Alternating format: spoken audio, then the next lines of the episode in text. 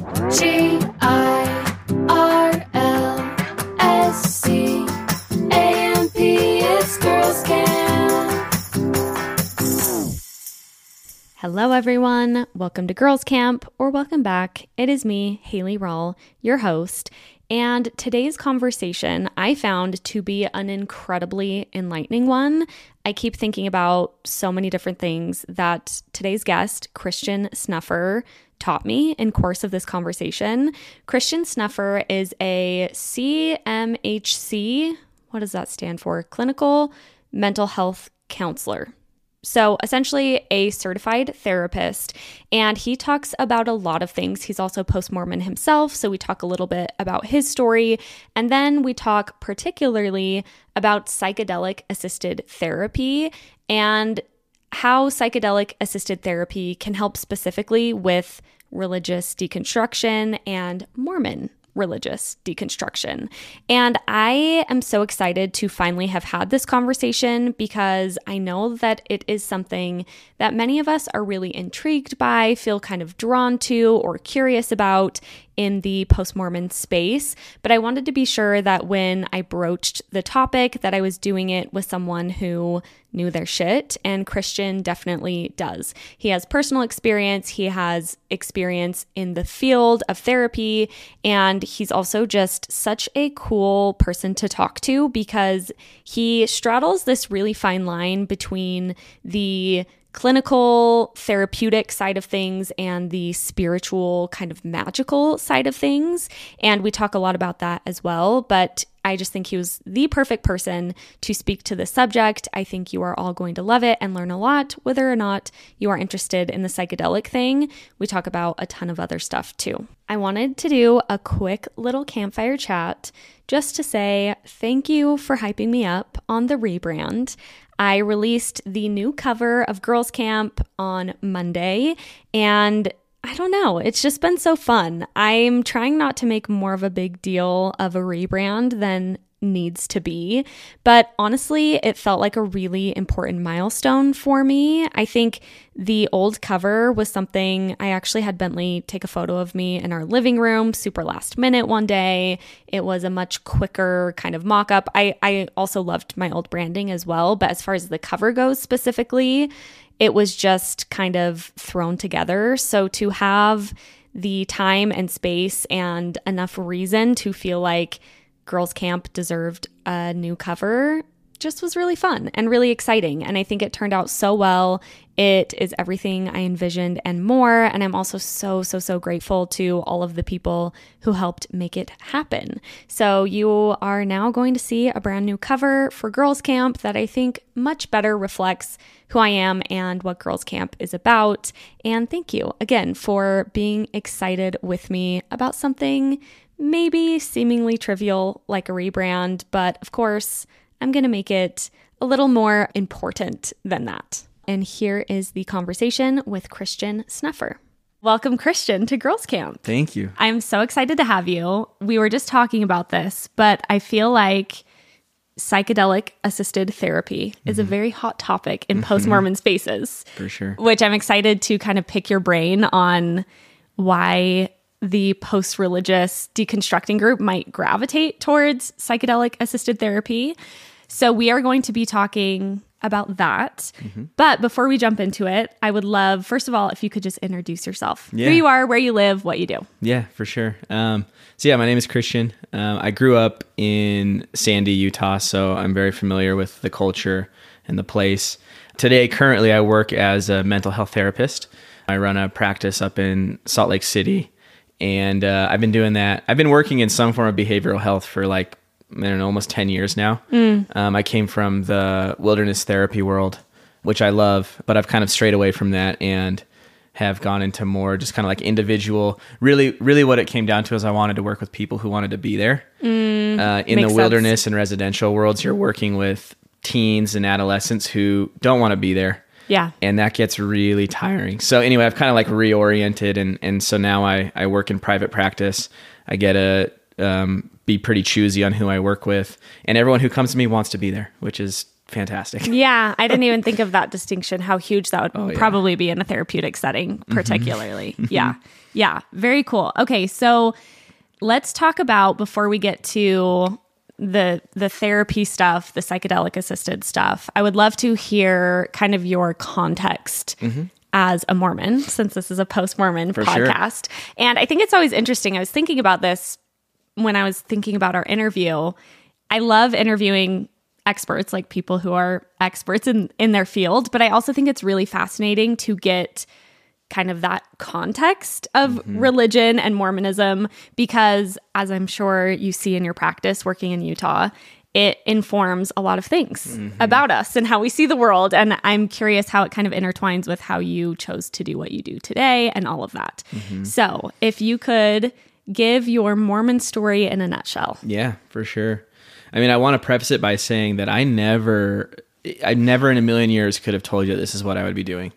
It very much felt like a just kind of a natural unfolding path that got me here. Um, So let, let me like kind of have that as like a, a overarching caveat. But Yeah. yeah, so I grew up in Sandy, like I said, just very normal, traditional Mormon background. Went to church every week, went to young men's, did the whole thing. There was never any kind of deviation from that path. And it, it was kind of just very textbook, uh, cookie cutter, Utah cultural Mormon experience. You had eight siblings, you told me. I did have eight Yeah. siblings, yeah. So there was a lot of kids in the house, um, but the, but also that just felt like normal, right? Yeah, like it's fairly typical. Yeah. yeah, that's that's what it is around here. Yeah. Uh, But I would say that I was never really like like in it in it. I I did all the right things, but there was never like this pull either way. And and there also wasn't the like anti kind of thing either. It was Mm. just like this is what we do, so I just kind of go along with it and I do it Yeah. by the time I was graduating high school and getting ready to move on to the next steps, I had one brother who went on a mission and one brother who did not. And ironically, the brother who went on a mission came home pretty quickly, left the church. The brother who didn't go on a mission, be, and he wanted to, but he wasn't worthy, you know, Uh-huh, quote he- unquote. he couldn't. He couldn't. His like testimony and like belief in the church was just like solidifying every step of the way. So that was interesting. That is interesting. Yeah. Yeah.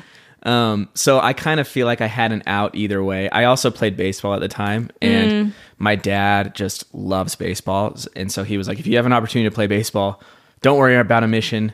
Go play baseball," which I did. Um, I had an opportunity to do that. I often wonder, like, if I didn't have that out, like, what decision would I have made? About going on a mission. Yeah. Well, even having an out, that's still a pretty huge decision, I would sure. say. Growing up that steeped in Mormon culture, Yeah. to choose not to go on a mission, do you feel like there was any like social fallout from that? I mean, it sounds like your parents were supportive, but Mm-hmm. was that a turning point in any way for you? You know, at the time, I probably didn't recognize it as one, but looking back, I think I do. Like, of my core group of friends, I was one of like two who didn't go on a mission. And, and you know the way it is like people make assumptions like oh he says he's just going to college but he probably was this and this and this mm-hmm. and i'm sure that that was happening it never felt like it really like penetrated through me and like got to me personally but you know that, that's like for sure a, a thing Totally. Yeah. Yeah. Um, yeah. So you didn't do the mission. No, I didn't. So I so I moved out at 18. I stopped going to church then, but I really just stopped going because I thought it was boring. I was just like out of the house and I was like, hell yeah, I don't have to like Sit through this do this thing. Yeah. I went to like maybe three single ward meetings in like my whole first two years in college and it was just like, dude, this sucks. Like this It, is so- it is quite boring. Yeah. And everyone there is all weird and like horny, and, Uh-huh. Trying to like- marry you. Yeah, Yeah. that's that's too much. Um. So yeah, and then that kind of just like laid there for a while, like probably about eighteen to twenty three. I still felt a lot of guilt. I'd read Mm. my scriptures. I'd still pray. If I went out and drank in college, I'd feel really guilty. Um, if I was involved with girls in any way, so like the the conditioning was still there and Mm. it was still pretty prominent um, and that and that persisted. Um, I ended up moving to Hawaii when I was like 23, and I was exposed to a lot of different things out there that I think was like the first moment that kind of opened my eyes a little bit and and like actually asked me to confront what is your belief system. And so that kind of again, it just kind of like stewed there for a while. What And may I ask what kind of things in Hawaii? Like are you talking about different like paths of life Mm-hmm. or like is there anything specific that started opening that up for you? yeah, yeah, that's a good question. One of the main things is I worked I went out there to work for a wilderness therapy program. Okay.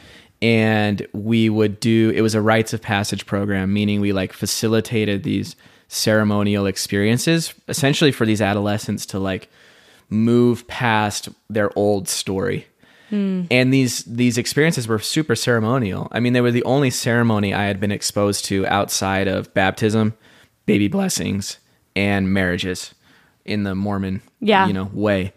And so i started that that kind of was like wait like there's different ways of like facilitating ceremonies there are different ways and it and it can be like agnostic like because we weren't there was no religious bent to any of those ceremonies it, it was purely like a kind of what i would now call like a psycho spiritual transformation Mm. and so that was like a big light bulb moment of like wait i feel like there's way more Yeah. Yeah. Well, it sounds like even when you stopped going to church, you were still, I mean, correct me if I'm wrong, but you were still wanting to pray and read scriptures. Like it seems like you still were attached in some ways to like certain spiritual elements Mm-hmm. without being as attached to like the church thing specifically. Mm-hmm. So I can imagine that would be a really big deal and a really cool thing to see. Oh, maybe there's different ways of of tapping into that. Hundred percent. That of of all the things that I've gained from Mormonism, I think what I kind of refer to as just like a belief in in magic, basically. Mm, like cool. I've never lost that. My personal opinion is like a lot of people as they leave, they throw out the baby with the bathwater and they mm. lose contact with something larger than themselves. Mm. And I, I don't think that's helpful. I think you just kind of revert to another end of the the spectrum. But we can get into more of that. Ooh, yeah. I'm already thinking Yeah. so many things about that. Yeah. Yes, we'll put a pin in that because, yes, so many thoughts on that. Yeah, yeah. Okay, so I'll finish my story. Real Yes, quick. great. So uh, around this time as well, um, my dad uh, actually got excommunicated from the church, which was like a huge disruptor in the family. Yeah, and I there was a there was a pivotal moment where uh, he got a letter from the stake president at the time, who essentially said like, "You have now uh, damned your family to hell," and that was really jarring. But then time went on, and I could see how clearly the experience in the home had only improved. It had only gotten healthier. Mm. We had only gotten more expansive in our ability to tolerate other things. Like it, it was just such a blatant like lie that I was like, this is nuts. Like, how can you can, how can you really think that or say that to somebody? Yeah. You know? So, you feel like after the excommunication, the family dynamic improved. For sure. Yeah, And I look at how my youngest sister was raised, um, like post that excommunication, and like how she was raised with just so much more balance and understanding and less rigidity and black and white and shame most importantly Mm-hmm. you know there was there would be like a beer at dinner where like if when i was 15 or 16 that would have been like existential oh, so bad. Crisis, Yeah, yeah. absolutely. Totally. So she's like 15 and can like taste a beer and it's like super normal. And then she grows up and goes into college and she's not like repressed and like, you know, all chaotic. So Totally. it was just so apparent like this feels way healthier. Wow. And so that was a, a pivotal thing too of, of like really losing a lot of um, faith in the institution. yeah. Yeah. Yeah, I mean, like you said, it kind of exposes the if you don't have a counterpoint of what a family is like outside of the church, Right. it can be easy to assume all the good things about our family, Right. all the love and all the care stems from Mormonism. So when you take that away and you see actually that's all still there and in fact it might be easier to access that Totally. or, you know, without those layers of shame. Yeah, that's really interesting. Totally. Yeah. So you're thinking, you're seeing all those things, you hadn't been going to church. Was there kind of an end point or Yeah. a time you chose to really step away? Yeah, that's why I kind of think my my transition. Well, what I now know, just working with people, it's actually pretty normal. But at the time, I didn't realize that I was actually in like a a ten year process. Um, so it was around the time of like 23 that I also had my first what I would call like intentional psychedelic experience, mm. which really just opened my eyes to like a lot of things way bigger than what's going on. But then even that just kind of laid there. And then I would say it was all the way till I was 28 or 29. I'm 32 now. Mm. When I met my wife, and a series of things uh, transpired that that essentially like put me in contact with rage, like all of the anger that I had never felt. Because for mm. all that time, from 18 to like 28, I would say, I don't go to church. I have no ill will either way. It's what it was. It's where I grew up, and I'm totally fine. It was like some things changed, and then I was like, wait, I'm actually really mad about Yeah. a lot of stuff Yeah. and uh, that's kind of been my work the last three or so years of like integrating that rage like uh, channeling that appropriately and, and also just feeling it i think when it stays repressed for so long like you can't you can't move through the process until that all comes up so it's been long and drawn out but also like i didn't know it was happening which is i actually think that's very common too. Yeah, that's You know? interesting to hear you talk about that because I feel like I can relate hearing multiple people's stories where it's kind of like you said in retrospect, you start to see these points of your journey and you see where they were pushing you. Mm-hmm. But while it's happening to you, you don't see it that way. I also so appreciate how you spoke to that experience of the kind of dormant rage. Mm-hmm. I feel like talking to I talk to a lot of women. Yeah. And I talk to a lot of women on the podcast. And when I talk to men, sometimes not on the podcast, I feel like I sense much more frequently in men, post Mormon men, this thing that you were describing before you entered your rage phase, where men, I'll talk to certain men and they'll be like, you know, like, it is what it is. It's whatever. I was Mormon. I'm not Mormon anymore. And I don't know if this is a bad thing that I think this way. And I'm always psychoanalyzing people, which I probably shouldn't be doing. But I kind of think does not there need to be a reckoning at some point? And, uh, you know, obviously everybody's experience is different. So I'm not saying everyone needs to have that same experience you laid out. But I do find it fascinating that sometimes I feel like people, particularly men, mm-hmm. kind of act like I was Mormon, whatever, I'm not anymore. Which to me feels so impossible to not have some sort of reckoning with all of what that meant. But I wonder with men if it's something that is harder to access or if it's easier because of all of the you know messaging around masculinity to just like pretend that it mm-hmm. didn't affect them or something Yeah. I think you're I think you're hitting on like gold. And I think you can trust your intuition. I think mm. that you're I think you're right. yeah And and as my experience as a therapist, like I think a lot of men have a really hard time touching that anger. And this gets mm. very psychoanalytic because I think what it requires them to confront is that they're not only angry at the church, they're really angry at their parents. And they don't mm. want to touch the the like honor thy father and mother Yeah. is like too ingrained where they believe I have to only feel good things toward them.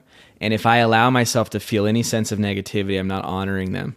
Yeah. Um, so I think it's intimately tied. And I think you're right. And I think there are a lot of times where I'm sitting with, you know, a man in my office and they're, we're going through kind of post religious work. And I just want to say like, dude, you're angry, yeah but you've got to Like, let hello. them, yeah, like, got to let them come to that conclusion Yeah, themselves. But totally. I think you're right on. Oh, that's so fascinating. I've never really connected it to the parent piece. Mm-hmm. And I can so see that feeling this, yeah, the honor thy father and mother. They don't want to say, my parents raised me in a way that didn't feel Right. good in Right. in multiple ways.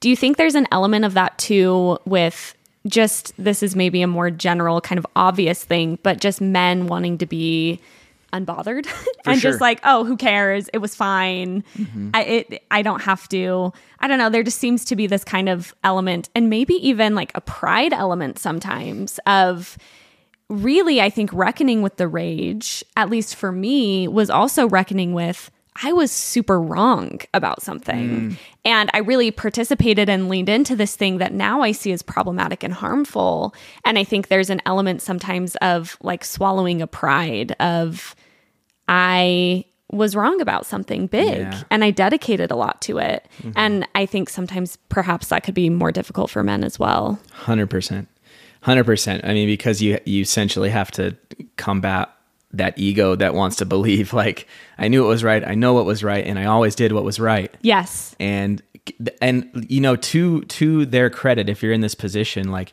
that is a huge undertaking. Like let's mm-hmm. not let's not minimize that. We essentially have to like break down the entirety of what you thought, you know, not even religiously, just like as a human. So it, it's huge, but It also is. it's like I think that's beautiful because I think on the other side of that breakdown is an opportunity for authentic spirituality, Yeah. and connection. Yes. Yeah, Let's jump into Okay. the thing we put a pin in Cool. because thank you for sharing your story. Yeah, yeah. I yeah, I think that's really wonderful, helpful context. I am so curious how, and maybe this plays into kind of like what it was like for you to deconstruct and then reconstruct. Mm-hmm. I'm curious your thoughts on what you were talking about as far as throwing the baby out with the bathwater, Mm-hmm. right? Growing up kind of hyper spiritual, hyper religious, maybe not even hyper spiritual, but hyper religious. Yeah. And then deconstructing a religion. And I have found myself, just to give some brief context on me, I feel like there was a good two years where anything remotely spiritual, even kind of wellness things, felt very triggering to hmm. me. Mm-hmm. I felt very skeptical, very wary. And I just felt like I didn't know how to do anything spiritual mm-hmm. without it immediately triggering in my brain Mormonism, Mormonism, Yeah. Mormonism. So when I heard people even using words like ritual or ceremony, like you were saying, I kind of resisted that. And I feel like I still have a bit of resistance. Like that's still something I'm kind of figuring out where I resonate with spirituality. But I would love to hear what it was like for you because you're already practicing at that point as a therapist. And it sounds like you were, you know, you had done psychedelics before you were involved in maybe these spiritual things. What was it like to deconstruct and then maybe like refine the spirituality or how did that work for you? Totally. Yeah.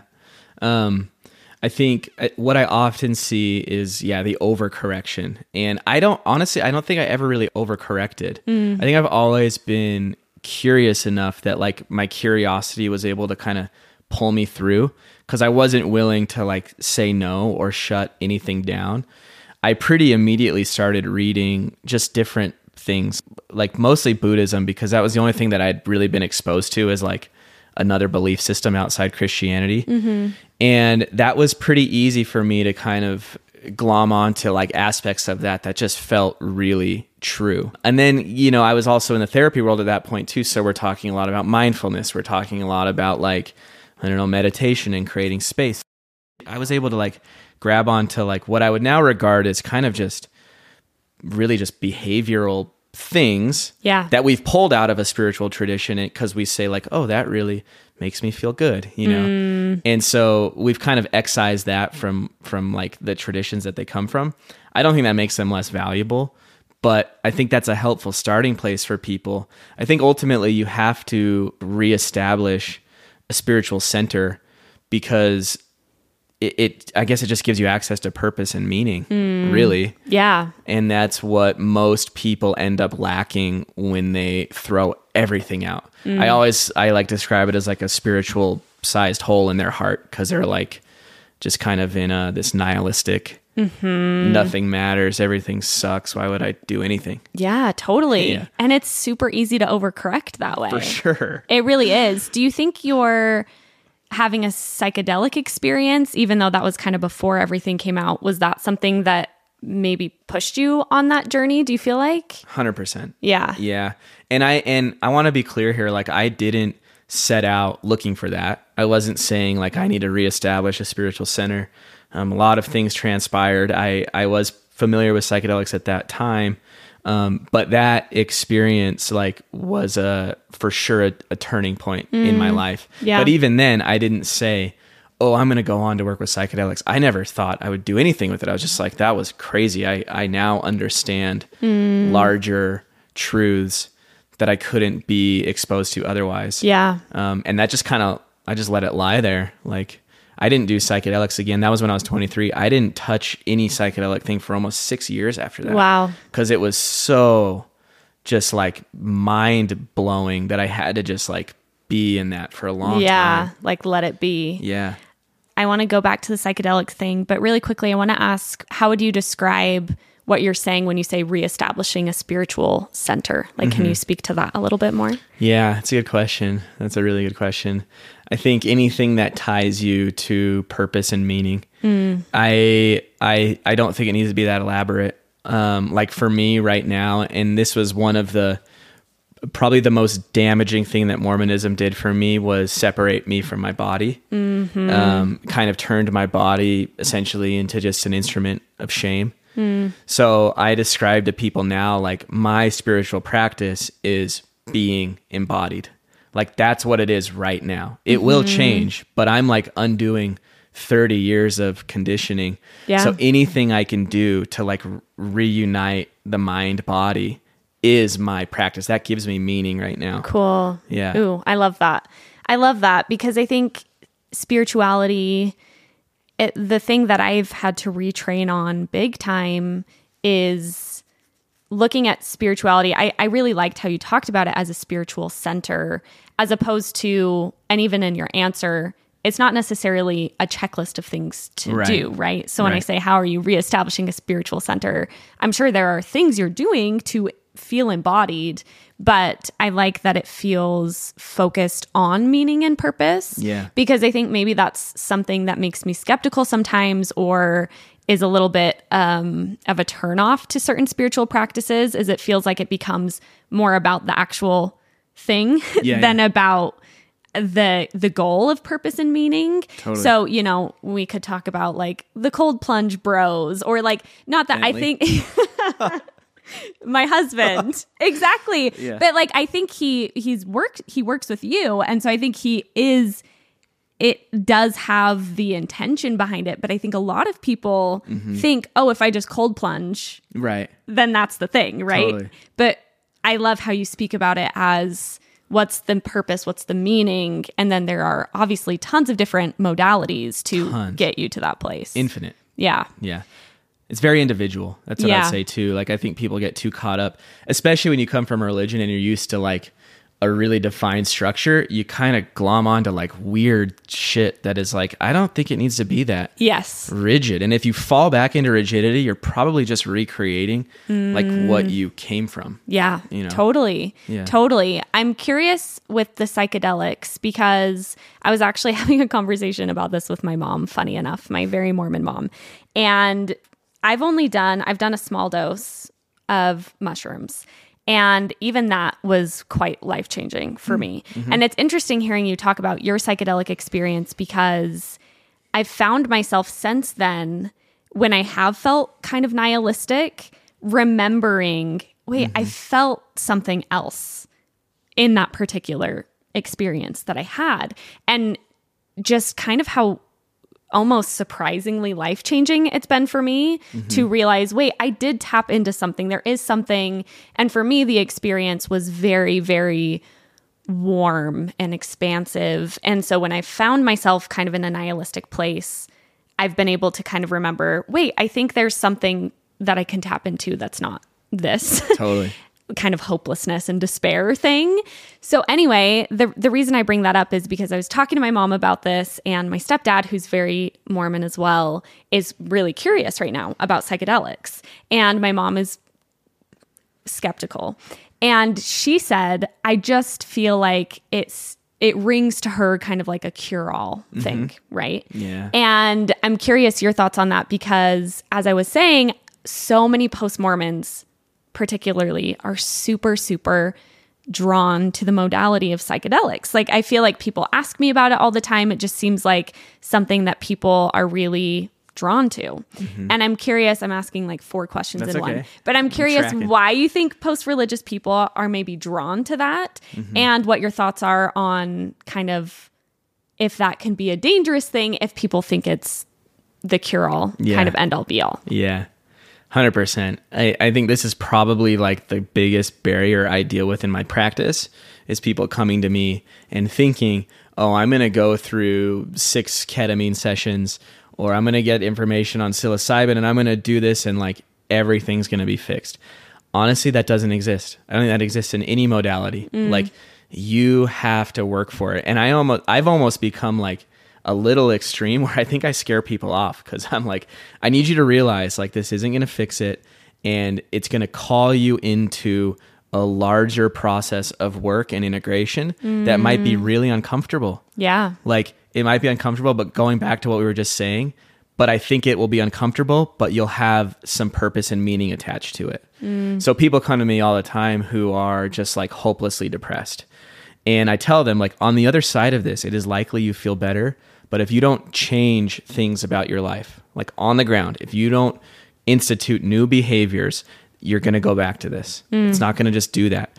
And on the other side, you're going to have to work your ass off, really. Yeah. So I think it's super dangerous, and I think I think it just speaks to human nature, and also more more specifically just to our culture and society that just want instant gratification, quick, easy fixes, Yeah. and you're not going to find it. Yeah. Yeah. Oh, yeah. I love how you talked about that because I have found myself, I have felt really curious about doing psychedelic assisted therapy, Mm-hmm. but I've kind of sensed in myself that I'm not ready for it because Yeah. of the reason you described. I I feel like I need to do a lot more prep work Mm-hmm. and I keep thinking it's funny because even I actually just started seeing um, a therapist but I keep wanting to just be like, can I just do ketamine or something? Like, is there not an easier way? And I think from what I've heard, it sounds like those, you know, having psychedelic assisted therapy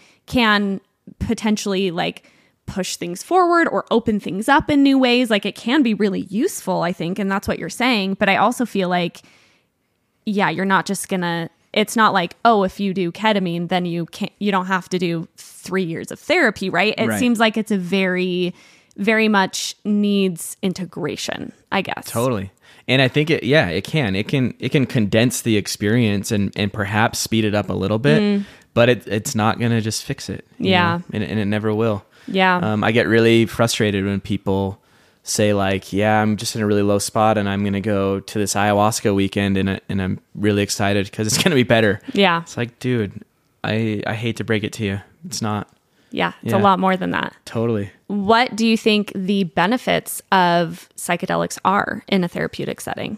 Yeah. So I'm excited to talk about this. I don't really want to talk about it from like the clinical scientific lens. Yeah. That's that's for sure valuable and like that's uh we should be informed on that and I am informed by that, but it's not what's exciting to me, Yeah. you know. Like let's talk about the exciting stuff. yeah, I could sit here and tell you like biochemical benefits of all these things, which is great, but I'm more interested in like the spiritual aspect. Cool. You know, so it, I think like we need to kind of divide psychedelic experiences. Um, we'll we'll just keep it simple into like transpersonal. So basically, things beyond you, like stepping into realms of what I would call God and consciousness and like unity. You know, like when people say like um, the universe, like these kinds of things where you're tapped into energies that are just so much bigger than you and they kind of force you to confront the reality of your smallness. But i'd almost say that in like a like that's not smallness in like a bad way. That's like smallness in like whoa the things that i think are really important and really matter and the things that i latch onto as like not working are actually so trivial that it's silly that i've put any of my mental emotional energy toward this Yeah. um, connecting you with larger experiences of love. Like that's a very common experience to come out and realize, whoa, I am just love. And all of these things that have been keeping me from loving other people and loving myself are irrelevant. They're just stories, they're just narratives. So they have the ability to kind of like just separate you. Well, it's just turning the ego off, basically. They get to turn the ego off. And so you get to just kind of be pure, like uncontaminated love, basically. Yeah, cool. Yeah. yeah. So cool. Even just hearing you talk about it, I'm like, mm, that sounds really nice. It does sound nice. it's, I mean, even just thinking about that perspective shift, right? Not even under the influence of psychedelics is is huge. It's it's funny because hearing you talk about it, I was thinking about um, just the Mormon framework and how I think in the Mormon framework they encourage an eternal perspective, right? And that's kind of as close as it maybe gets to what you're talking about to like feel that connection to something greater than yourself. But it's so so so deeply conditional For sure. You can have eternity, you can have love and God, but you have to do this and this and this and this and this and this and this. Right. And so to even hear someone talk about that connectedness without those conditions, it's crazy how good that that feels, you know? For sure, yeah, and, and and that you can access that now. I Mm. mean, that's the thing about Mormonism too. It's like do everything right so that when you die, you can reap the rewards. Yes. which is just a crazy w- way of like distorting time, and I think it inherently like separates people from the present moment. Yeah. which again is kind of what I was saying of like being embodied, like. There are a lot of reasons for that, you know, shame, guilt, all that stuff, but also just like the relationship to time. Like mm. you can experience that now. You don't have to wait till you die. And I think to their credit, like probably doctrinally, that's more what it is saying, but it's like all skewed through yeah, gets a little convoluted. the institution. Yeah. Yeah, yeah, yeah. okay, so you're saying there's the transpersonal. Okay, Is that yeah. what you called it? Yes, yes, Yeah, okay. transpersonal. And then more like, I don't know, what I would just call like pragmatic. Um, because like transpersonal are also what people are talking about when they're talking about, you know, quote unquote ego death Mm. or like a heroic journey, um, like high dose experiences that really just kind of blast you off. Yeah. Um, then there are more just kind of like, yeah, the pragmatic, like lower dose experiences that are very insight based. Like, oh, I can see how this pattern is not making sense in my life and I need to intervene and do something different. Or I can see how I'm carrying like this level of anger that is not helping me move forward in whatever hmm. way would be best for me, my family, and the people around you around me. Hmm. So it becomes a little bit more. I would say it's like closer to the ground a little bit Yeah. a little bit easier to say like how do i put that into my life what do i need to do because the transpersonal ones if i come back to you and i'm like dude Hayley i just went to the center of the universe and i am pure love Yeah. you know and it's like that's cool Whoa, man yeah. what what do we do with that uh-huh you know Yeah. and so you've uh, got to like and you got to go to work tomorrow Yeah. and you got to yeah. Yeah, I'm thinking about when I um took a small dose. That's very much what it felt like to me. I remember I was I was on the beach and I was looking at the ocean and the waves and I was thinking I was thinking about how the earth operates in a very cyclical mm-hmm. nature. Like kind of the earth has its own clock and its own time. And I was thinking about how much in my life I feel that I find myself resenting. Okay, the babies are awake. Okay, mm-hmm. now I have to do this. Now they need to be fed. Now I need to be fed. Now I have to go do this. And I was kind of in this place where I could watch the earth move and I realized, oh, why do I resent these cycles of my life? They're just as beautiful, they're just as kind of natural and mm-hmm. it that's the way the world works, right? There's night and day and there's tides and I realized, oh, these things I'm doing in my life, going and waking up my children and feeding them breakfast, those are actually really beautiful things mm. that I think can actually bring me in line with something greater, as opposed to being like, this is the shit I have to do to Totally. get things done. And it was an insight that, you know, saying it now, I can feel it in a different way because of something that I felt connected to that I'm not sure I would have gotten there at least that quickly Yes. without some Yes. help. See, that is a beautiful, beautiful example because what what I would describe happened there is like you had the felt sense experience. It wasn't just an intellectual understanding. It was a mm. deep feeling, probably throughout your whole body. I am not separate from nature. Mm. And nature moves in cycles, and that is beautiful and that is okay. Mm. You know, we could read that, you could read that, and Yeah. we could agree with it and be like, yeah, that makes a lot of sense. And then you go back the next day and the ego takes over because it only existed here. You didn't you didn't feel it. yeah. And so that's yeah, that's a beautiful example, and that's often why uh, psychedelics speed up the process because they give you the felt sense. Yeah. it's tied to the body. yeah. I was going to say, so much of it comes back to the body. It all comes back to the body. which is crazy. I actually had this experience. This lovely girl, I did a photo shoot for girls' camp, and she was doing my makeup and she was telling me kind of her story. And I think I was talking about, she was talking about doing, um, what's it, it breath work, where you like over oxygenate the brain. And she was talking about it. And I was like, it's so interesting for me because even hearing her talk about it, I was saying, it kind of scares me. Like getting embodied, I think really freaks me out for so many reasons. Mm-hmm. And she literally, as she's doing my makeup, she like puts my own hand on my heart and she was like, You're safe in your body. She like said that to me. And I, I feel like I'll cry. But I was like getting my makeup done and I was like, Oh my gosh, like, yeah. Mm-hmm. Why is that such a radical concept? To feel like I am safe in my body. And I feel like I so appreciate the way you were talking about that with your Mormon experience too, because I think we do, many of us get really disconnected from our bodies mm-hmm. on so many levels. I mean, there's obviously like the sexual thing, I think is the most obvious one, but I think it goes so much deeper than that. And for it to be such a radical experience to just be like, I'm safe in my body. I'm like, damn, I've got a lot of work to do Totally. because I, I don't think I had really understood the disconnect of that. And I think that's why with psychedelics, now I'm just getting a free therapy session Yeah, from yeah, you. yeah. So thank you. No but I feel like that's why from psychedelics, I think I'm not ready yet because I haven't been, I think the embodied sense Yes. of it, I need to like prepare for because it sounds kind of intense. I think, uh, you know, those higher doses you were talking about, I think it would be kind of like a zero to a million for me. Totally. And yeah, to your point, I feel like that is something that I, I don't know if you've ever seen this experience either, but potentially jumping in the deep end could maybe be counterproductive if you're not prepared for it. Hundred percent. Yeah. I you're very intuitive. I mean, trusting your intuition there, I think, is really wise. And you're right. I I actually I think it goes beyond even Mormonism and religion. And we could do a whole nother podcast on this. But like the separation from the body, I think, is the fundamental issue with our culture. And I will just say like one thing um, without going too far down the rabbit hole. But if you just look around at the level of numbing and dissociation that we do through our phones, through drugs, through drinking this freaking coffee, through pharmaceuticals, through TV, through like all of that is just numbing, numbing, numbing, numbing.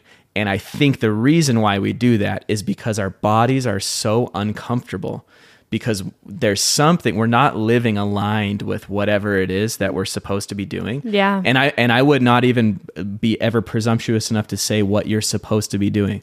That is what each individual person has to figure out. Mm. But I can tell you it's probably not mindlessly consuming being on autopilot and like just living this zombie life, you know? Yeah. So, anyway, like that is I think the fundamental challenge in front of all of us Yeah. to your last point about jumping in before you're ready. Um, so like just um, what what's the word I'm looking for? Just like psychologically. So one of the last areas of defense that we have is dissociation, meaning like I my system is totally overwhelmed. I don't have any solution here, so I'm just going to dissociate. And we just kind of like float away and you kind of exist up here in the clouds. We all do it. It's a very normal thing. It becomes a problem when it's chronic, when you live your whole life dissociated. So sometimes when a person is not prepared for a psychedelic experience, they go into it and it's perceived as threatening. And so they dissociate. So I hear this all the time. I took like X amount of grams. I took like eight grams of mushrooms and I didn't feel anything. What is wrong with me? Do I just need to take more? Do I need to do this? Or it just, they just don't work for me. What I think is happening in a lot of those cases is it's just ex- the body, the psyche is experiencing as threatening. And so they just dissociate. Completely dissociate. Nothing happens. Wow. And the inverse is true as well. When someone, well, I don't know, let's just say when someone is like really prepared, they take a gram and they have blast off Mm-hmm. heroic style ego death journey and you're like you didn't take that much but i think there's something about their psyche that's prepared Crazy. to go to that place Yeah. yeah That's so crazy because that woman doing my makeup, she said to, something she said to me too, because she has gotten really into like a lot of different kind of energy work. She said, Your body is really good at protecting you. So, like in that case with dissociation, it's like if your body knows it, it can't fucking do that, like it's going to send you elsewhere, Yeah. which is kind of cool. It's Super kind cool. of cool to think like how powerful and intuitive our bodies are. Mm-hmm. And to tap back into that is really, really powerful because, yeah, she was saying with that breathwork thing, she was like, yeah, like she had a really significant experience, but she's like, I feel like my body was kind of like knew what I could handle. Yes. And I was like, wow, I'd never thought about that either. 100% we say all the time like let's trust the medicine like let's let's let that dictate the experience because we're and then we're essentially just saying let's trust your yes. your body. Yeah, you yourself. Yeah. Yeah.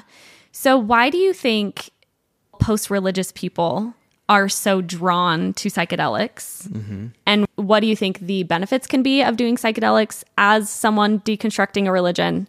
And potentially the, I mean, I feel like we've kind of discussed some of the drawbacks, but potentially the drawbacks Yeah, as well. Yeah, I mean, I think it. I think it reestablishes a spiritual center. Really, Yeah. I think it kind of opens up. It turns the ego off enough where you can say, maybe I'm more than just this, and maybe I'm more than this singular story that I was told. Mm. And I think uh, I think people who are raised in religion are so conditioned to needing something to tell them what to do that they're looking for that anywhere. Yeah. And Yep. psychedelics have f- fallen into like a really neat niche where it can be regarded as spiritual, it can be regarded as a sacrament. And so that already is like kind of pinging on like some of their Yeah. receptors for like I need some some ceremony or something. Yeah. And so they want to step into it and they're hoping that it will kind of give them direction. But the thing that I find often, which is really interesting, is it actually makes them more confused and exposes them to more of the unknown, which is mm. profoundly uncomfortable. But again, I think that is part of the process. Yeah. And, and, and like, I probably shouldn't say this, but I kind of get a, a sick satisfaction out of that You're like, experience "Hey." when they come out and they're like, wait, I'm way more confused. I'm like, yeah, Yeah. yeah, you are. Yeah. I mean, it makes sense, right? It's Yeah. it, to your point, it's not going to just wrap everything up in a bow. Mm-hmm. It seems like it's just like opening yourself up to like possibility and even room for growth and progression. Yeah, Mm-hmm. which yeah, can be deeply uncomfortable, especially for post Mormons. You're Yep. so right. Like we just want to be we're so used to being told this is what you do to be a good person. This is what you do to have the ultimate w- reward. This is how you love. This is how you serve. And to not have all of those answers can be terrifying. But yeah, that's an interesting note to make that it's not just going to like give you answers on a plate. No, but I think what it does do is it makes you uh, typically. I mean, I, I guess I should put that caveat there. Every experience is different. Yeah. we can't say what it's going to be like, but often the people, the experience that gives people the most hope is recognizing that you are so much more than just this body right now. Like you are universal infinite energy and like you will be around and you have been around forever and so it's not that big of a deal what you're dealing with like, yes. right Yes. now. Yeah. Yes. That perspective thing. Every time you say it, it's like, it almost just like, oh, yeah. It's like turn. I think that's probably the point of meditation and Yes. stuff, right? Like, wait, just remember, like, it's not a big deal. It's Mm-hmm. really not a big deal. But to your point, especially with all of the numbing we do, and I think so much of that, especially with social media and kind of the increasing performance that we put on of our lives online and things like that, you can get really sucked into that reality. That's not even that that's like five steps away Right. from like real Right. reality. And yeah, I just always think I don't envy people who are growing up in this day and age with the social media things. Like, I just think there's so many layers continually being added on of that distance. Mm-hmm. And it's so easy to just like lean into it and just go about Numb the out. motions of life. yeah, Yeah. just get pulled away yeah, absolutely. What is the difference between psilocybin and ketamine? Mm-hmm.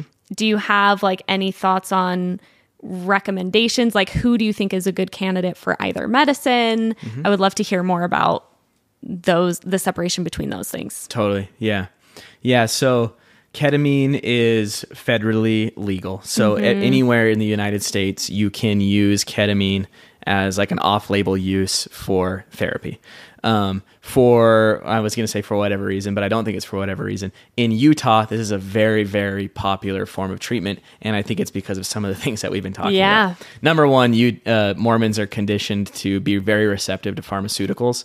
So Mm. if it's coming from a doctor, then it's like, oh, it's good Yeah, it's fine. It's, it's safe. fine. Yeah. which is going to be so funny when when psilocybin comes I down the line. But that's Yeah. a that's another conversation. yeah, yeah, yeah.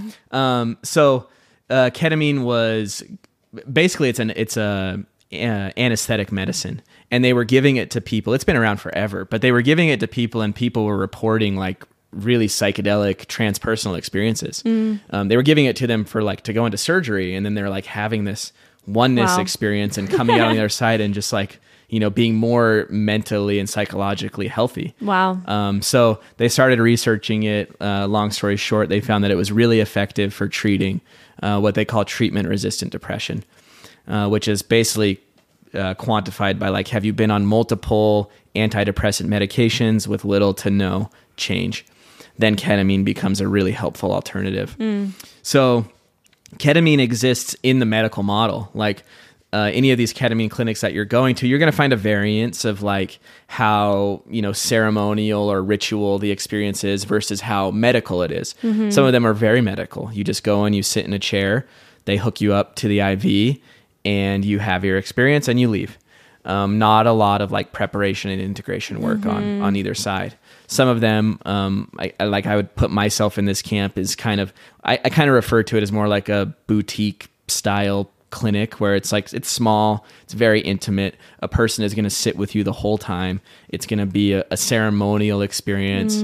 Yeah, you're going to kind of go through it that way, but one of the reasons why ketamine is so helpful is because it's it's a dissociative anesthetic. So I kind of envision this of like if you are dealing with a really let's say heavy depression or a really intense um, series of traumas and like getting near that in your normal state of consciousness is like so dysregulating and so hard to get near. Ketamine is a fantastic medicine because it kind of dissociates you from it and allows you to kind of be there. to touch those things to touch that you're things. not going to allow yourself to. Yeah. Exactly. Exactly. The other thing about ketamine, though, at high enough dose, because it is so uh, dissociative, it's like a dream.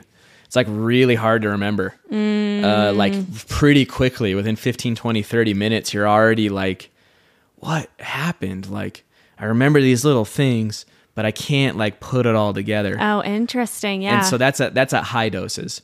But for that reason, I don't really regard ketamine as like a like an insight based medicine because it's sometimes so hard to bring back stuff that you accessed on the other side. At lower doses, that's a little bit easier.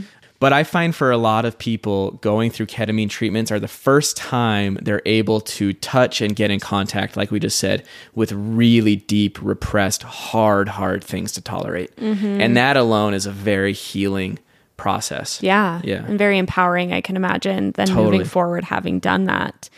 And then how would you that compare that then to psilocybin? Yeah, so psilocybin, I guess what I should say too, and, and there's all kinds of opinions on this, but like ketamine is made in a lab. It is a human manufactured chemical. Yeah. Uh, psilocybin comes from the earth. It is grown out of the ground and has yeah. forever. Just directly. Yeah. Directly from the ground. Yeah. Totally. So I think that there are, and I'm not alone in this, but I think there are some just like energetic differences in that experience. Um, ketamine, you don't often have like these oneness with nature kinds of experiences, which is okay, you know. Um, and psilocybin, you do. Like psilocybin feels very much like earth medicine. Really puts you in contact with the fact that you are a human animal and you're connected and you're not separate from Yes. nature. Yeah. Like you kind of described yeah. being totally. on the beach. Yeah. Totally. If someone out there is listening and they're interested in a psychedelic assisted route, Mm-hmm. is there some different types of things that you see that you think, oh, this might be a better option for you? Like, uh, what's that like as far as like what you would recommend for different people dealing with different mental things? Totally. Yeah. So this is this is a little generalized, but I think it's helpful. If you are a person whose mental health issues are keeping them from like keeping you from functioning in your day-to-day life or are like severely impeding your ability to just move through the world kind of easily and naturally, then ketamine is probably a better medicine to help you kind of reconcile what are these huge things in your life mm. that are keeping you really down. Yeah. if you are like I feel pretty good about my life, like there are definitely things that I'm not happy with, but like if nothing changed, I could keep going on this way.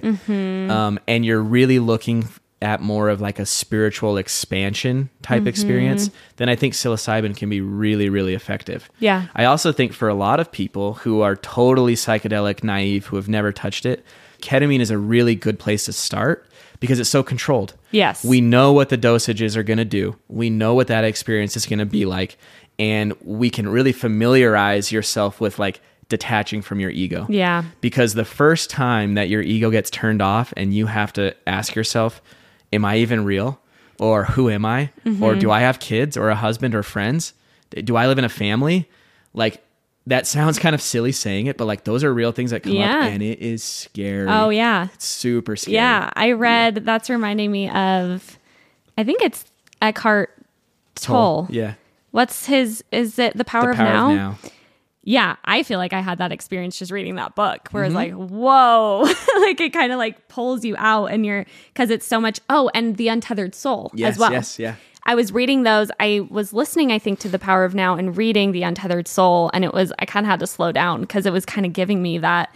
I mean, it's, yeah, it can be hugely beneficial, but I was kind of feeling that, Yeah. like pulling out of myself, like, who am I? I'm not my name. I'm not my face. I'm not my body. I'm not even my thoughts. Like, then who am I? Right. And yeah, I just think to the point you've made so many times so well, it's work, right? Yeah. Like these things are beautiful work and enlightening work. And I'm saying that as someone who hasn't even really done the work, no, no. but I it is work. Like you think, eh, yes, and not to. I mean, there's a di- lot of different connotations of work, but it's not easy to enter these new modalities. Even to be learning about these things can sometimes feel like very disorienting. Mm-hmm. Um, and I like what you said about having a psychedelic experience because is that not kind of the point, right? To like continue that expansion. I am so curious to talk to you about the spirituality aspect of it, which we've touched on. You know, mm-hmm. you were talking about having those ceremonies when you were young in Hawaii. I am curious how you relate to the medicine mm-hmm. as a spiritual practice and just if you could expound more about where it feels spiritual for you as opposed to like maybe you know you were saying like clinical like i just think it's a really interesting thing to talk about because there's so much overlap Totally. but i think there are distinctions as well Totally. Yeah. Yeah, I've got a lot to say about this. Yeah. So let me try and Please. consolidate that in some way. I would start by saying I have a mentor who I would consider like an elder. He's been in this space for a long time.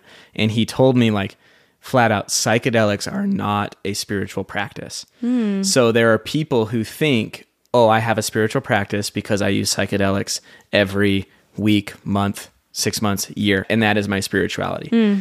And I think that the point he's making is really valid because, to your point that you were just saying, if that's the only thing that you do, then you just have these isolated moments that exist in like little bits of time and like everything they fade. I regard psychedelics as a part and a tool of a spiritual process mm. that can be really helpful. Mm. And so I, I come across a lot of people who I kind of view it as like they've they've hollowed out like more of a well, I guess this is how I would say it. Like they have outsourced their responsibility to like know themselves, be integrated as a mind body to the psychedelic experience. Mm. And so and then that kind of like meets that need. So again, I think it's a tool. I think it's a tool. For me, I have in the last couple of years I've partaken in some ayahuasca ceremonies mm. that are facilitated in a traditional way with a lineage that that traces back to Peru and like the the people who who steward that medicine and those are very ceremonial you know you go into the space there's incense you're singing ancient prayer songs that are like really powerful. There are prayers like you're Yeah. saying prayers to to nature. Those are profoundly i mean you know that's like kind of what i think um, mormonism is telling you that it can bring you in contact with but rarely does because it's just been so sterilized. So yeah i mean those are very ceremonial. And then and then more on the ground for me like i like to facilitate in a ceremonial way even a ketamine session where like you come in and like there's music and incense. We have an opening. We have a meditation to drop in. You're in the experience. You're coming out of the experience. We're gently like easing your body and your energy back into this space mm-hmm. and we're closing it out. And so it's it's not it's not very elaborate but it's like clear that there's this beginning middle and you are you know you're i'm asking you to come in with certain level of preparation to be ready so you've been kind of like doing work to get things going before you even show up Yeah. and i think it, it just creates a way a more it it just expands the container a little bit and like brings it into your life. Yeah. Does that make sense? Yeah, absolutely. No, I'm thinking so many thoughts. Absolutely. I was actually oddly thinking about my dad. He recently passed and he was in rehab for a lot of his life. So I would like go visit these rehabs as a kid. And I remember even then being kind of surprised, I guess, as a Mormon child, that a lot of times in rehabs, there's a lot of for example, we went to one rehab, we visited him and he was telling us about like they had a sauna and they would mm. then like go, go cold plunge in the river and then go sauna. And that's, you know, that's pretty like baby steps into Yeah, kind of like this world. But I'm thinking about even like AA, like Alcoholics Anonymous, and how this spirituality thing, I guess just thinking about where spirituality meets mm-hmm.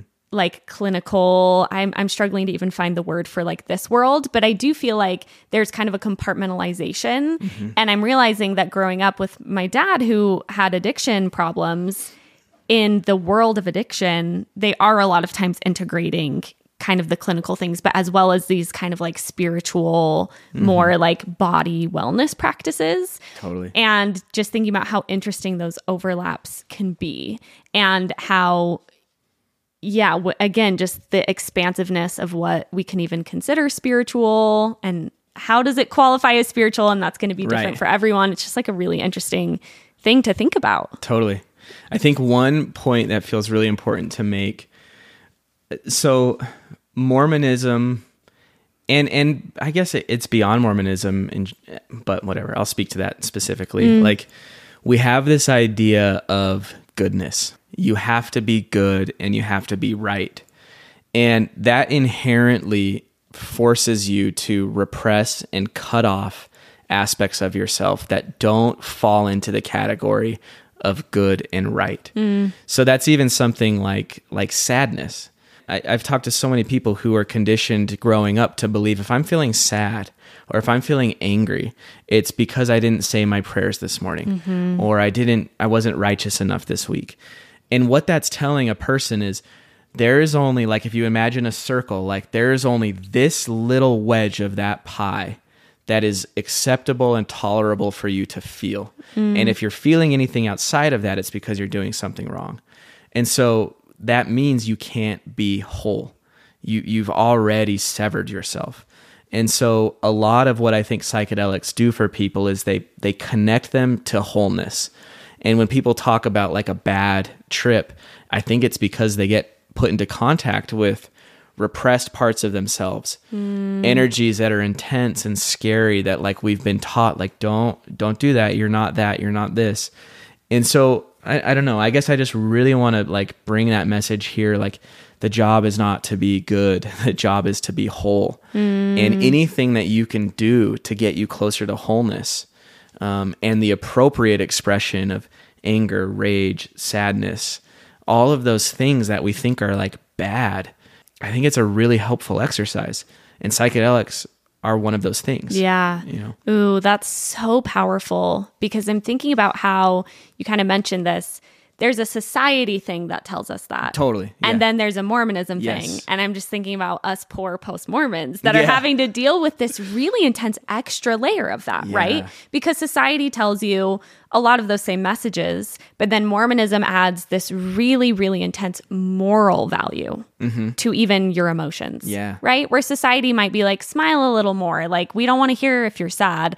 But then I think the Mormonism layer adds this worth value element to it that mm-hmm. feels so much deeper and so much more core Yes. where you do feel like I'd never connected it until you put it that way but you do feel like oh I shouldn't be sad. I should be you know enduring my trials with you know God gave this to me. And so I, this is what I should be doing and I should do it gracefully and happily.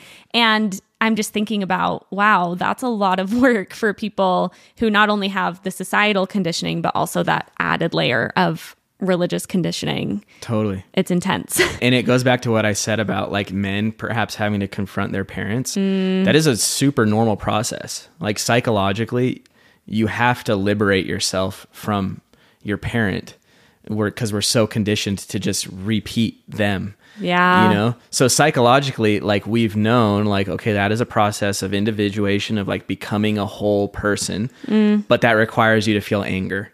And if feeling anger means that I'm doing something bad, then I can't go there. And it's just this whole like infinity loop of stuckness. you know? Yeah. I can't think of a more um like a way to guarantee more that you'll stay stuck than to like fight what you're experiencing. Ooh, yeah. The know? resistance. Yeah. It's always the resistance. That Yeah. actually reminded me, I wanted to ask your thoughts.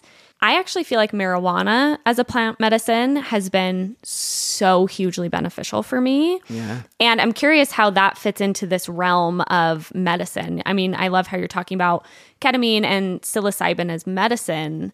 I think marijuana obviously gets a very bad rap generally, obviously within Mormonism as well. But I have found through essentially a plant medicine a lot of help in like connecting in these ways that you're describing. Obviously, kind of on a smaller level, but I'm curious what your thoughts are on utilizing marijuana as a medicine. I know it's just like so much more recreationally used. Just curious what your thoughts would be on that. Well, before I answer that, I'm curious like what has it helped you connect mm. or get in contact with or I feel like it's more so the kind of like what you were talking about with the perspective shift, mm-hmm. where I feel like when I take a little bit of marijuana, usually it's at night and I'm sitting on this couch with Bentley and we're watching like a show, I can just like laugh and enjoy. And I don't have to. I think a lot of my issue is I'm very comfortable in my brain. I feel safe when I'm like, what do I have to do? What do do-? Like, I'm used to that. I'm used to like thinking a lot, over analyzing. I feel like I have to do it in order to be a productive person and in order to like stay on top of the things I have to stay on top of. And when I have marijuana, it feels like this experience where I can be like, oh, I don't have to do that. Like, this mm-hmm. is what it's actually about sitting on a couch, laughing with my husband, enjoying a show. It helps me have that perspective shift out to pull me out of the like rat race of getting things done and Yeah. like just doing, doing, doing. Totally. Yeah. Yeah. I, I'm stoked you brought that up. I think marijuana is like a tremendously underutilized Mm. plant medicine tool just because it's been in popular culture for so long and kind of segmented into this thing that like burnouts do or whatever, Yes. you know. But you're totally right. I think used intentionally, it actually puts you in contact with a lot of really helpful. It, it kind of uh, just makes you be it better allows you to be the observer of your experience and to kind Mm. Of like come out and view it a little bit more objectively. I mean, that's that's a little bit of a generalization, but Yeah. I completely agree. I mean, I think I think it's underutilized uh, therapeutically, and I think I hope more and more people begin to kind of use it in that way Mm. as as an actual tool for self exploration. Yeah. yeah, Yeah. I like how you talk about it. I think so much of this is about intentions to me Yeah. too. And I feel like that's what you're getting at in a lot of ways with, you know, putting a kind of a ceremony or a ritual around ketamine is to me more so than anything kind of shifts the intentionality behind it. It just feels more intentional, right? sure. I was talking about this with my therapist and I was talking about the concept of self-care. Mm-hmm. And I was saying, you know, self-care is such an interesting concept and whenever I'm like, "Oh, I'm burnt out, I need self-care." I'm like, "Okay, Bentley, I'm going to go get my nails done at XYZ time." And then I like go get my nails done and I'm like on Instagram. That's not actually Right. self-care, right? Right. And although it's like, sure, I may be like getting a break, the the intentionality isn't there as to like actually care for myself, you know? Yeah. And I think obviously I'm sure that this is a pet peeve of mine and I'm not even a therapist, but just the like therapy speak, the buzzwords that come around therapy of self-care and words like that where it's like I think we're using these words and we're saying these things without maybe really being aligned with like the intentionality behind those things and just even what those things actually mean. yeah, And I can see marijuana being very easy to use both ways, like anything, right? Mm-hmm. Like you could use it to kind of like numb out and dissociate, or you can use it maybe to like reconnect with a different perspective or a different side or something like that. yeah, yeah. Like deepen. Yes, totally. Yeah, I, I your example of the nails, it's like we're just like enacting. It's like someone gave you the role. Or Yes, like the exactly. Lines, like perform this line, and that is Yeah. self care. Yes. And it's like, well, it's pretty hollow. Oh, totally. And I find it's funny because I'm like, I don't feel better afterward. I don't feel rested. I don't feel like connected.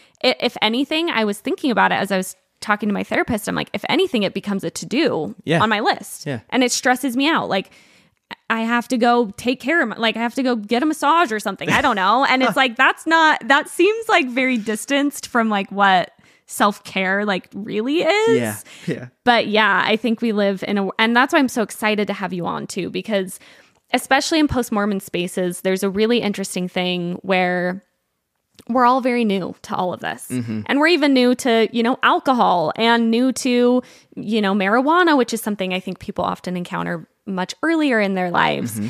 And I think it's really helpful to have someone speaking to it that approaches it very thoughtfully with all of the expertise, with all of the experience, because I just so badly want to, at this stage of my life, as I'm like discovering all these new things, do it responsibly Yeah. first of all and also intentionally and i think you know there's kind of this stigma around post-mormons that we're all like acting like teenagers Totally. as like 30 year olds because we're like woo alcohol or whatever but i actually think there's something really beautiful about being able to meet these things do these things at this phase of life after going through what many of us have gone through because i think naturally we have we are more naturally inclined to be thoughtful about Yeah. these things you know Yeah, yeah, I think that's a really good point. And like, there's there's often this uh, conversation around like recreational or therapeutic, and it's a helpful conversation for sure. I mean, I think anytime we're just mindlessly indulging, I would say almost in anything, that is not great. Um, I, and I don't mean to present like I never do that. I'm not, you know. Yeah. I'm a human. Yeah. Um, but I guess I want to just say like recreational is not necessarily a bad thing. Mm. Like you can I, I told someone this recently. He's like, I'm gonna go out with my buddies and we're gonna go hike and like I don't know what to do. He was all like, Is this recreational? I'm like, dude, like relax. If you want to bring some intention to it, like maybe at the start, sit down, speak out an intention, say something you're grateful for, and like build a stack of rocks. And then go hike. And when you come back, deconstruct the, the stack of rocks and say thank you to the medicine in the earth. Boom. You added a little bit of intention. Mm. Yeah. You spent the day with your buddies and you probably had a great time. Yeah. So I don't want to like scare people away so much of like, don't ever do this outside of a therapist's office or Mm. with someone trained. Like, they're different tools for different things. And yes, adding intention to anything is always Yeah. better. Ooh, I love that that note too though because I'm realizing at part of what I bring to this of my own Mormon baggage is it can be okay just to have fun Yeah. and like to have a nice experience. And I mean like alcohol is a better example of that because it's not a medicine and it's actually like kind of it's a poison. It's a poison. But it's like in my mind I'm like you have to be obviously so careful around alcohol. My dad's was literally an alcoholic my whole life. I know that very well. But like to have a drink occasionally just to have fun, even if it's not great for your body, in my opinion, is like such a gift outside of Mormonism. And I think I'm curious if you've experienced this too, but you do see people sometimes like you're speaking about that overcorrection, but I think there's maybe sometimes also an overcorrection the other way where people become like really intense in this wellness spiritual space sure. in a way that's equally rigid. And mm-hmm. it's like that feels just as rigid and confining as and, and I mean anything can be that way, right? It's just like anything can become a really rigid box. But I don't know, I do see people sometimes swing that way where I'm like, to me, that's one of the fun things about being post Mormon. It doesn't all have to be good for you all the time. Like you can just enjoy it, you know? Totally. Yeah. I think uh, I think we underestimate the like psychological and social benefit of having a drink with Mm. friends. Yes. Like cool, physically, biologically, we can quantify this as unhealthy, but it's probably outweighed by like the connective, energetic experience of Absolutely. like being with people. absolutely. Same with just like eating a freaking piece of cake or Yeah, whatever. It's like- hundred percent. Yeah. It's like a balance and a moderation. Right. Yeah. I think that's a really good note. Yeah.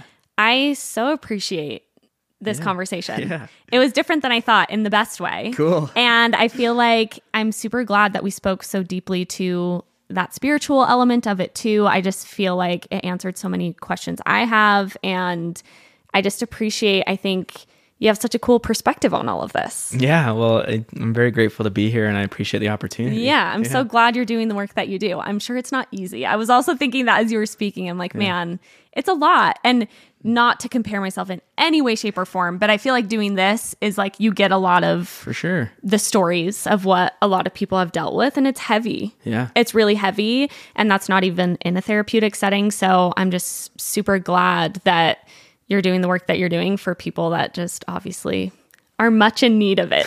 yeah. Thank you. Yeah, I appreciate that. It requires a pretty high level of self care. yes, you're getting your nails done frequently. yeah, exactly. um, but yeah, I enjoy it. It feels like a calling. Um, Yeah. And the the universe led me here, and so I'm just gonna do it as long as it feels good. I love that. Any final notes? Any parting words you wanted to share? Anything we didn't touch on? I don't think so. I think we covered it. Awesome. Thank you so much, Christian. Yeah, thank Chri- you. Mm-hmm. Maybe you should say Christian Snuffer and attunement. Yeah, attunement psychotherapy. Um, Yes. You can find me on um, Instagram at attunement psych, and then my website is attunementpsych.com. Yes, Yeah. you're doing great work. Thank you so much for coming to Girls Camp. Yeah. Bye, everyone. G I